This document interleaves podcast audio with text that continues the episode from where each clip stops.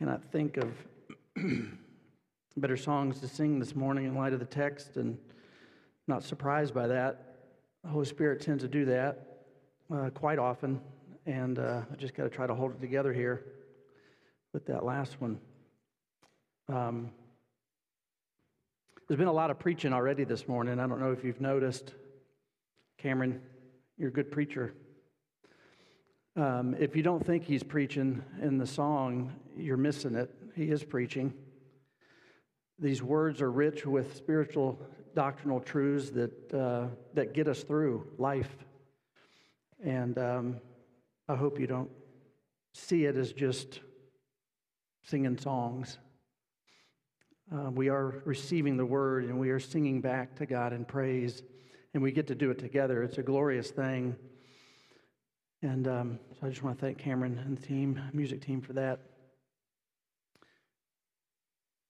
I need to do a quick intro because I feel like I've got two sermons to preach today.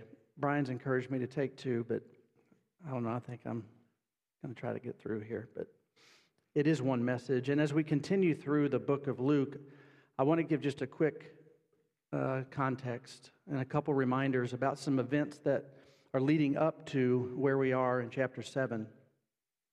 Because it's important, I think, for us to remember that these different weekly little nuggets that we get each week are part of a much bigger story, part of a big, consistent message that Luke has for us.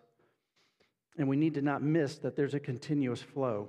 And it's easy as we sit here, as we come week to week, to kind of think of these truths as little individual little chunks that we take it and or leave it and we forget about it and we lose the context and so we always need to keep the content in mind. We need to do the best we can each week as we come up here and we preach, whether it's me, Levi, Brian, um, whoever's up here, Tom coming up next, Matt.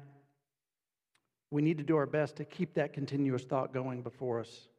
And we need to remember that Christ is the content, He is everything, and the purpose is our certainty. And conformity to Christ needs to be in our view as we approach God's Word, all to the glory of God. So, going back to the Sermon on the Mount, Jesus is describing for us the heart of a true believer, a heart that is full of faith and a life of faith, kingdom living for all who are trusting in Jesus as their Savior. And Christ sets a very high bar, loving enemies, doing things that are impossible to do without the Holy Spirit, without a new heart. And we need to remember that there are a lot of blessings for those who are poor. It says, Blessed are those who are poor, for they shall have the kingdom. Blessed are the hungry, for they will be satisfied. Blessed are those who weep, for there will be laughter. And blessed are the persecuted, for their reward is in heaven, and that gives cause for rejoicing, Jesus says. And it seems clear to me that the anticipated emotion or the state of being that Christ wants for us is a state of flourishing, of blessedness, of joy, of happiness in Him. We sang about it this morning, right? It is well with our soul. That's what we're talking about. When trials of life come, and they will, we're talking about an inner joy. We can sing from our hearts that it is well with my soul. With every promise of having the kingdom, of being satisfied, of laughing and having joy, all rooted in the person and work of Jesus Christ. Luke is telling us and reminding us week after week, and so I'm reminding you week after week, at least for two weeks, Jesus is everything. Without Jesus, there is no kingdom to be had, no king, no wise ruling over us, only hopeless chaos, self rule, only misery as you and me and the people around us remain in subjection to our sin and our selfishness, enslaved to a master that only brings death. Without Jesus, there is no being satisfied, only hunger and craving and longing for things that have no hope of satisfying us. A life of that. Without Jesus, there is no laughter. There's no hope of laughter, only weeping with the certainty of wrath to come.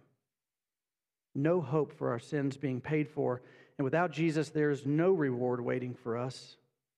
Therefore, no basis for persecution bringing joy or having joy through persecution.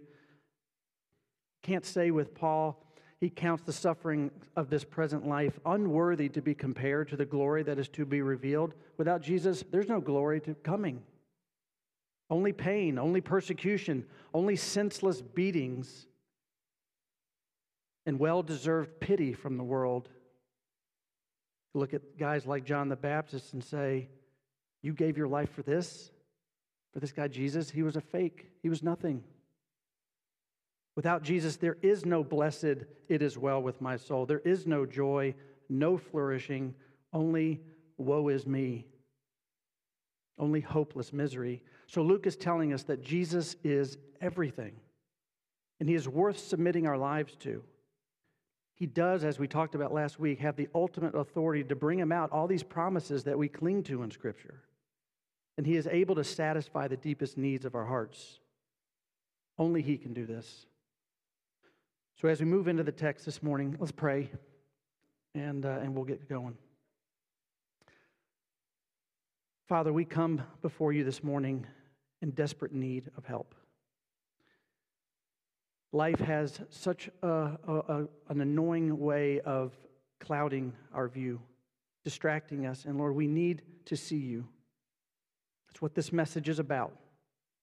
And so I pray this morning that you, by your Spirit, and your word, you would give us a clear sight of you, of Jesus Christ, our Lord, our Savior, and may it encourage us to live lives that bring honor and glory to you. So, our passage for this week is Luke chapter 7, 18 through 35. It's kind of a lofty effort, but I, I'm, I'm determined to try. And like every week, we are asking this question what is Luke seeking to put on display for us? this week through this story involving Jesus, this guy, John the Baptist, and the crowds that are following Jesus. And my main point is this my main point is that the ultimate, number one blessing in all the universe is to see Jesus for who he is and to joyfully receive him. I'll say it again. The ultimate blessing in all the universe is to see Jesus for who he is and to joyfully receive him.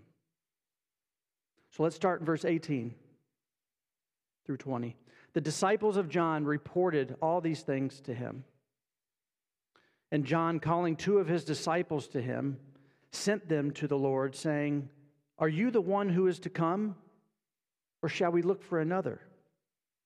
And when the men had come to him, they said, John the Baptist has sent us to you, saying, Are you the one who is to come, or shall we look for another? Now, to feel the weight of this question by John, I think we need a little background on him as a person.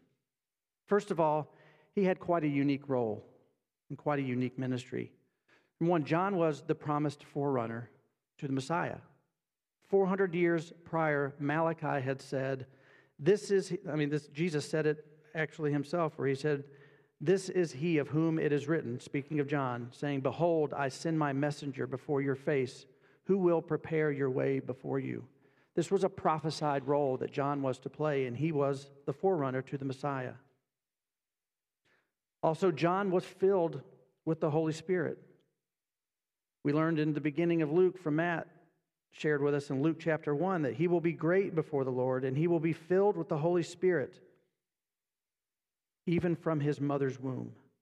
And he will turn many of the children of Israel to the Lord their God, and he will go before him in spirit and power of Elijah to turn the hearts of the fathers to the children and the disobedient to the wisdom of the just, to make ready for the Lord a people prepared. That was John's role, that was his ministry. And John baptized many, one of which, Jesus. John chapter 1 says, The next day John saw Jesus coming toward him and said, Behold, the Lamb of God who takes away the sins of the world. This is he of whom I said, After me comes a man who ranks before me because he was before me. And John bore witness, I saw the Spirit. Imagine this. I saw the Spirit descend from heaven like a dove, and it remained on him. I myself did not know him, but he who sent me to baptize with water said to me, He on whom you see the Spirit descend and remain, this is he who baptizes, not just with water, but with the Holy Spirit. And I have seen and have borne witness that this is the Son of God, talking about Jesus. I can't think of a more validating sight than what he witnessed at Jesus' baptism a dove descending on a person after being told it would happen this way. And likely hearing an audible voice from heaven, This is my son in whom I am well pleased. John was no average guy with average experiences and average ministries. In fact, verse 28, Jesus says, I tell you, among those born of women, none is greater than John. This man had seen Jesus for who he was, and John seemed pretty certain that Jesus was the Christ. So, what's going on with this question? Why is John now, after all he had seen and heard about this guy, Jesus, asking if he's the one or if we're supposed to look for another? Now, it might help to know that John is asking this question from jail, from prison. He's been arrested by Herod because he boldly spoke the truth about his infidelities, his adulterous marriage to Herodias. So, if the Messiah has come and is here to bring in the kingdom, why am I in this dungeon? I was doing my job. I was telling Herod and everyone else within shouting distance to repent, be baptized. I was doing my job to prepare the way for the Messiah. What is going on? I know that I must decrease so that Jesus must increase, but how decreased will I need to get before the Messiah releases the captives? You forgot about me, Lord? Now, surely you can empathize with John here. He's not alone. His life of faith, like ours, is a fight of faith. And this fight of faith is a fight to see Jesus for who he is. And as we have talked about in previous Sundays and Wednesday nights and across dinner tables before, Jesus is not to be seen as we define him. He is the promised Messiah, and he did come to free the captives, but not perhaps like John and others had thought. We see this in the confusion of the disciples, right? Even up to the point of his ascension, they were thinking, is now the time where you're going to bring in the kingdom? Take care of this Rome issue? Nope. Not yet. Rest assured, it's being set up, it's happening, but not like you thought, or not yet, anyways. But it's coming, not like you thought. Yes, John knew Jesus came to save his people from their sins. He called him the Lamb of God. He knew who he was. And in that culture, let's face it, lambs didn't reign or rule over anything. Lambs had one, pretty much one job to be slaughtered for the sins of the people. That was their role. So John wasn't confused about who Jesus was when he called him the Lamb of God. But it's not that unreasonable to think that he may have been a bit confused on the events of redemption as they played out, especially his role. So, beyond the idea that our fight of faith is a fight to see Jesus for who he is on his terms, as he defines it, we also need to see that, and I think this story bears out, that in our fight of faith, our situations and our circumstances can sometimes cloud an accurate view of Christ and of ourselves. And this can shake our faith. It can suck the life and joy out of our souls with all the types of anxieties and fears that rise up in its place. I know I experience this at times, and I assume you do as well.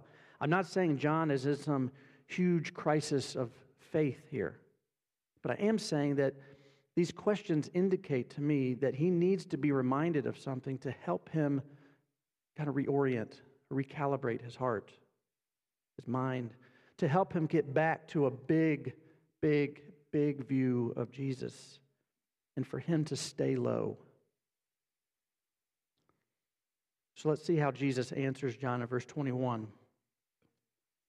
In that hour, Jesus healed many people of diseases and plagues and evil spirits, and on many who were blind, he bestowed sight. And he answered them, Go and tell John what you have seen and heard. The blind receive their sight, the lame walk, lepers are cleansed, and the deaf hear, and the dead are raised up. The poor have good news preached to them. So here's the point that Luke is making the works of Christ bear witness to his being the promised one of Israel. He proved it over and over again, and he gives us reason to rejoice in him.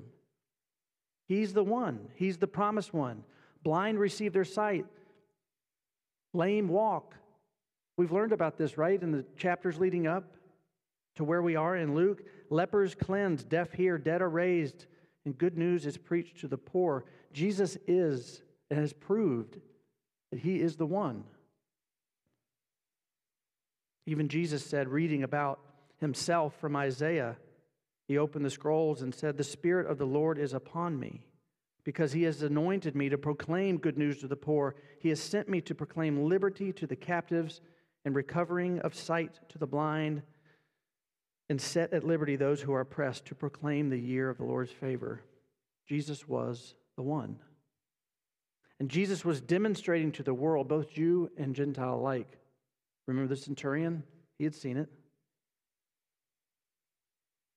He was demonstrating to the world that he possessed the power and authority that was reserved for God alone, and proving beyond the shadow of a doubt that he was the promised one of Israel.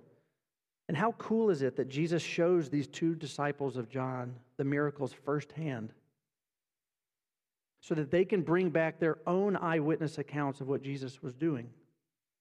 They no longer were just reserved, you know, re- relying on what they had heard about Jesus, they had seen it firsthand. And they could pass that on to John. He said, Go and tell John what you have seen and heard. So here's another point Jesus uses the experiences of others to encourage us in our fight to see. We are not intended, Dad talked about this this morning. We are not intended to fight alone. Do not isolate yourself, or you will be cutting yourself off from one of God's primary means of encouragement in your life. Your experiences, your sightings of God as you walk through life are not intended just for you. They are intended to be an encouragement to someone else around you, someone else in this body of faith, when their moment of need comes, and it will. We must be in community with one another for this reason. Jesus uses the experiences of others to encourage us in our fight to see. Remember that. Verse 23 And blessed is the one who is not offended by me. Now, this is where I get kind of the part B of the main point. Main point said that the ultimate blessing in all the universe is to see Jesus for who he is. And I believe verse 23 tells us that and it's also that we joyfully receive him. The word offended means repelled, caused to stumble, or to turn away. Listen to how this same word is used and translated in Jesus' conversation with his disciples right before his betrayal and arrest. Matthew 26, verse 31 tells us Then Jesus said to them, You will all fall away because of me tonight. For it is written, I will strike the shepherd, and the sheep of the flock will be scattered. But after I am raised up, I will go before you to Galilee. And Peter answered him, You gotta love Peter. Though they all fall away because of you, I will never fall away. That fall away is the same word we're talking about here. Well, Peter, of course, did go on to fall away.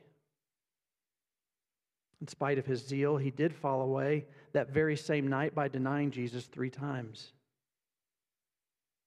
And every single disciple scattered just as Jesus said it would. Their hearts in that moment couldn't bear seeing Jesus as the curse of mankind that was headed to a cross.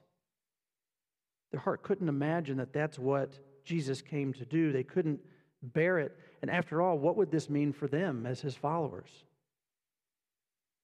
So they fell away, they scattered. They were offended by this soon to be crucified Jesus. And I think it would be safe to say that their souls in that moment were not flourishing. We're not happy in that moment. There's no joy for these disciples as they scattered and as they fell away. Jesus is telling John, his disciples, and he's telling us today Blessed and happy is the one who sees me for who I am, the way I want to be seen on my terms and according to my sovereign plan. Yes, it may be confusing at times. Yes, it may be fearful at times. But blessed is the one who sees me for who I really am and joyfully receives me, trusts me, and finds their joy in me. They don't fall away no matter what. A clearer, more accurate view of Christ, his power, his wisdom, his authority, his holiness, all these attributes that are spoken of in this book, we need them. And it's the only way that we can and will have security and joy in our life is if we have a clearer view of Him, of Christ. And we will have unbelievable peace and joy and security if our eyes stay focused on Him. Even if we have to be reminded of it a thousand times a day, Jesus is there, patiently standing with you in your confusion and in your time of fear. He's there with you. He can handle it. So, what do those seasons of doubt or falling away look like for you? Do they tend to last for weeks, maybe for months? Or have you found that these times to be getting shorter and less frequent in your life? If so, praise God for that. But maybe not. Maybe it's continuing. Maybe you find yourself often in seasons of doubt and fear and losing sight of Christ. Even as you've matured in your faith, you don't really sense a change in that. You're always confused, always fearful. It's okay. Go to Christ. Are there certain circumstances or situations that continue to take your focus off of Christ? Maybe it's the direction of this country. Goodness, how much that rocks us. Maybe it's the Equality Act that's coming down the pipe. That kind of makes us a little fearful to find out what's God up to. So fears rise up, faith sort of squanders, and we scatter, maybe. What about the spiritual condition of your children and the decisions that they make? Does the absolute chaos at home do it for you? Does it distract you? Does it take your focus off of Christ? Maybe it's about your income. Maybe it's about the things you want to do, and you just don't have the income to do it anymore. Jobs threaten. Maybe it's declining health for yourself or for a loved one. We talked last week that Jesus has authority over all of that. He is in control, and he continues to tell us, like he told John through his disciples Blessed is the one who is not offended by me. Blessed is the one who does not fall away when circumstances that I ordained, by the way, are not what you expected or not what you want. When you are in those times of doubt and your faith is being tested by your circumstances, don't panic. Don't look away. And don't think it's strange either. You're not the only one to have gone through this. There is millennia of examples in Scripture. Read Hebrews, read your Bible. Examples, look around this room. There are people who are going through many trials. They are not going to change because God has purposes for those trials. We can trust Him. Don't think it's strange. Look to Him. And if you can only remember two things, Dad talked about this Wednesday, he talked about it this morning. If you can only remember two things in that moment that God is sovereign, He's in control, right? And He loves me. Just repeat that to yourself. If that's the only thing you know, God's in control and He loves me. He proved it. Repeat those words to you. Make it a point to memorize Scripture now. If you're on kind of a mountaintop experience season in your life, memorize Scriptures now that will help you when you're on the bottom. Because the bottom will come, the trials will come. Memorize Scripture now, memorize promises of Scripture that will help fix your gaze back on Christ when those trials come. Short and sweet daggers to help kill the fear, to kill those attacks on our faith. You make known to me the path of life. In your presence there is fullness of joy, and at your right hand are pleasures forevermore. There is only one pleasure that is full and forever, and that is the pleasure of being in close fellowship with our Savior. Don't exchange full and forever for 80% for eight minutes, or 80 years even. Every other pleasure under the sun that threatens to take my gaze off of Christ pales in comparison. This verse often helps me remember that. I go to it all the time. The point is this is that this book this book is full from Genesis to Revelation. It is full of promises to help us fight to see. Find some, memorize them, and use them. And earnestly pray that your focus would remain on Him and not on your circumstances that seem so daunting in the moment. Don't listen to the lies of the flesh and the world and the devil telling you that you're not enough. God doesn't love you. God's forgotten about you. Don't listen to them. And like John, seek out encouragement from the body. Seek out people who can help you see, to help remind you and reorient your focus. Be in community. We need one another. Here's the awesome part. In that story where Jesus was telling Peter and the disciples that they were all going to fall away, there's an awesome end to that story. And a perspective that Jesus reminded Peter of even before it happened. And this awesome reminder that when you have turned again, by God's grace, faith strengthened and your gaze fixed fully on Christ again, listen to the words that Jesus tells Peter in that moment before it happened. He said, Simon, Simon, behold, Satan demanded to have you that he might sift you like wheat. But I have prayed for you that your faith may not fail. And when you have turned again, strengthen your brothers.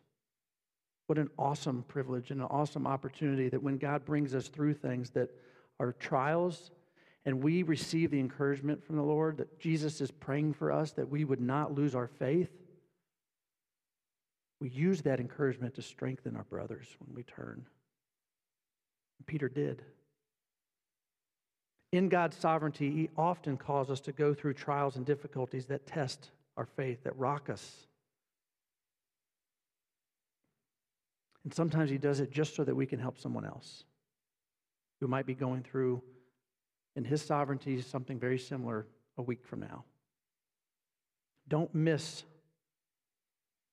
the opportunity. Don't waste the experience that God has given you. Be on the lookout for those who are struggling to see. Sometimes when you're the one struggling, the last thing you want to do is go talk to somebody. Last thing you want to do is go seek out encouraging words. So we need to be the ones to go look for others who are struggling if you happen to be in a good spot. It truly is a blessing both to yourself and to those in this body, to have eyes that see Jesus for who he is and joyfully receive him. It is the ultimate blessing in all the universe. Ryan, I think I've got time. Moving on to verse 24. 24 through 30. When John's messengers had gone, Jesus began to speak to the crowds concerning John. What did you go out to the wilderness to see? A reed shaken by the wind? What then did you go out to see? A man dressed in soft clothing? Behold, those who are dressed in splendid clothing and live in luxury are in king's courts. What then did you go out to see? A prophet? This is he of whom it is written, Behold, I send my messenger before your face who will prepare your way before you. I tell you, among those born of women, none is greater than John. Yet the one who is least in the kingdom of God is greater than he. When all the people heard this, and tax collectors too, they declared God just, having been baptized with the baptism of John. But the Pharisees and the lawyers rejected the purpose of God for themselves, not having been baptized by him. In this section, Jesus is looking to validate John's message and his ministry while exposing the hearts of people in the crowd, of which we'll see two different main types of people in the crowd. So he asks some questions of the crowd. He says, When you sought to learn more about this guy, John, this self proclaimed fulfillment of Malachi, and to hear his message, what did you expect to see? As the supposed forerunner to the Messiah, did you expect a fragile little quiet messenger? A humble, lowly presentation? Is that what you wanted to see? Or did you come out preferring to see a more powerful, kingly presence? Something more in line with royalty? Would that have been more attractive to you? More compelling? With whatever you saw, did you find yourself disappointed, turned away? Well, for the Pharisees, of course, yes, they did. They rejected him. But there's another group. When you came to hear John, did you come with no expectations at all? No preferences? You just wanted to hear from God. And you heard John's message, and because you were given ears to hear, you responded in faith by submitting to the baptism that he talked about of repentance. To you, John was the prophet talked about by Malachi. You were convinced of it. He was the forerunner to the Messiah who was here to bring in the kingdom of God. You didn't understand all the details, you didn't understand how it was all going to play out but you wanted to hear from God. Whether it was a lowly message or an exalted, majestic one, it didn't matter. John spoke for God, so you were going to identify with him. And most importantly, you were going to trust the one that he was pointing you to for the forgiveness of your sins. So, do you see the two types of people? It's pretty obvious. Those who, number one, those who had submitted themselves to John's baptism of repentance and they weren't overly concerned about how it was packaged. That wasn't the point. Group number two are those who had not submitted themselves to John's baptism of repentance. They rejected his message, saying, The forerunner just wasn't quite what I thought he'd be. Didn't quite live up to my expectations. So Jesus goes on to say, verse 31 to what then shall I compare the people of this generation? Talking about that second group, rejecting Pharisees and lawyers. What are they like? They are like children sitting in the marketplace and calling to one another, We played the flute for you, and you did not dance. We sang a dirge, and you did not weep. For John the Baptist has come eating no bread and drinking no wine, and you say he has a demon the Son of Man has come eating and drinking, and you say, Look at him, a glutton and a drunkard, a friend of tax collectors and sinners. Jesus was comparing the rejecting Pharisees and lawyers to children who couldn't be enticed to dance or weep, no matter what music was being played. If a flute They would find it too upbeat, preferring something more somber. If it was a dirge or a somber, somber funeral music, they would find it too gloomy, preferring something more upbeat. They were never going to be satisfied, always wanting the opposite tune. Until that opposite was played, and then they'd want the opposite again. Their hearts were closed to anything except what was tuned to their own preference in the moment. Jesus is drawing a correlation between those who reject John's message and those who rejected Jesus' message. No matter how the message, same message, by the way, two different presentations, no matter how the message was packaged, whether it was John's ascetic denial of food and drink, or whether it was Jesus' eating and drinking and associating with parties and tax collectors, they were going to find fault and reject the message and the, and the messenger. And since John's message of repentance pointed the people to Christ, to accept John's message was to accept Jesus himself. But to reject John's message was to reject Jesus. And Jesus is really driving home the infinite difference between the heart that sees Jesus for who he is and joyfully receives him, and the dead, rejecting heart of stone that will not, indeed, Paul says, cannot, do anything but reject the gospel of Jesus Christ, no matter how it's packaged, no matter how it's presented. So the reality is this that Jesus is alone. He is the one who has ultimate authority over dead hearts of stone, like the Pharisees, like us, when our hearts were dead. So until Jesus acts to remove that heart of stone and put in a heart that is able to hear the message and respond in faith, there they will sit our friends, our coworkers, our children, they will sit there guilty of rejecting Jesus Christ until God does something. So, here are the implications, I think, for us today. Now, primarily, this second half of this is about the rejecting, unbelieving heart of the Pharisees, but we often act like them sometimes, right? So, the first one, I think, is do you come here on Sunday mornings to hear the word of the Lord with some type of expectation or preference that you just need to leave at the door, leave it in the parking lot? Like the rejecting Pharisees, do you arrogantly come with preferences for certain preaching styles or music selections or whatever? Do you prefer a PowerPoint if you don't have something on the screen, are you distracted by that? Are you lost? Will you be turned off to anything that isn't tuned to your particular preference or desire? Always critical, never satisfied in what you come to see?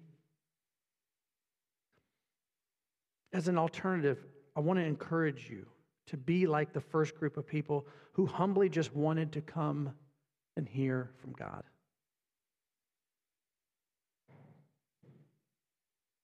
Whether there were drums playing too loudly or just the piano, whether Brian is yelling at us or James is wooing us to sleep or wearing jeans and tennis shoes, those details shouldn't affect us. They shouldn't distract us from why we're here to hear from God.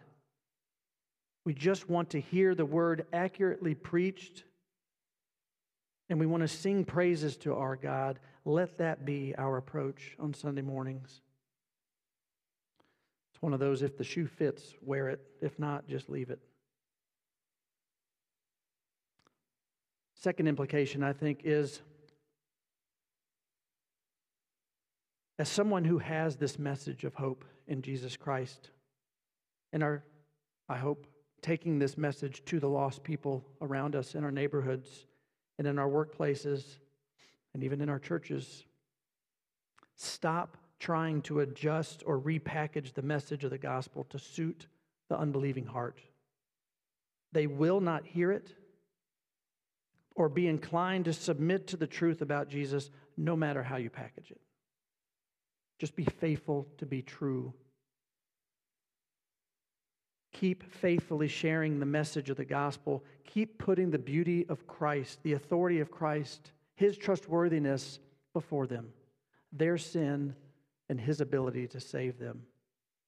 Keep putting that on display for them, Christ and him crucified. And do it in both word and deed. Don't just, quote, live the gospel. We got to speak it sometimes when it's uncomfortable. We have to put Christ on display, both in word and in deed. And lastly, we need to pray. Pray often that God would remove the veil that keeps them from seeing the glory of God in the face of Jesus Christ. Paul says it so clearly in 2 Timothy, I'm sorry, 2 Corinthians. Chapter 4, he said, But we have renounced, this gets to the heart of it. We have renounced disgraceful, underhanded ways. We refuse to practice cunning or to tamper with God's word. It's a pointless exercise. But by the open statement of truth, we would commend ourselves to everyone's conscience in the sight of God. And even if our gospel is veiled, it is veiled to those who are perishing. In their case, the God of this world has blinded the minds of unbelievers to keep them from seeing the light of the gospel of the glory of Christ. Who is the image of God? For what we proclaim is not ourselves, but Jesus Christ as Lord with ourselves as your servants for Jesus' sake. For God, who said, Let light shine out of darkness, back in Genesis, He has shone in our hearts to give us the light of the knowledge of the glory of God in the face of Jesus Christ. That's what these rejecting hearts need. They don't need us to soften or change the gospel message that we are sinners before a holy God and we are in desperate need of a Savior. And he is coming again to judge those who reject him. And they will be cast into an eternal hell where there will be no joy, nothing but misery without Christ. But there is hope. So we need God to act, and we need to be faithful to preach the word to share the truth of Jesus to the nations. Verse 35. Yet, contrast to these Pharisees, wisdom is justified by all her children. As far as Jesus was concerned, the lives of those who had accepted John's message of repentance and received him as their Savior was proof enough and the validity of this message. The wisdom of God is indeed proved right by the fruitful lives of those who hear the words of Jesus and joyfully obey him. Tom gets the great privilege of speaking of another fruit of that wisdom next week. So come back and enjoy hearing about the fruit of wisdom. May we be a people who truly see Jesus for who he is and joyfully receive him as the greatest treasure in all the universe. Amen.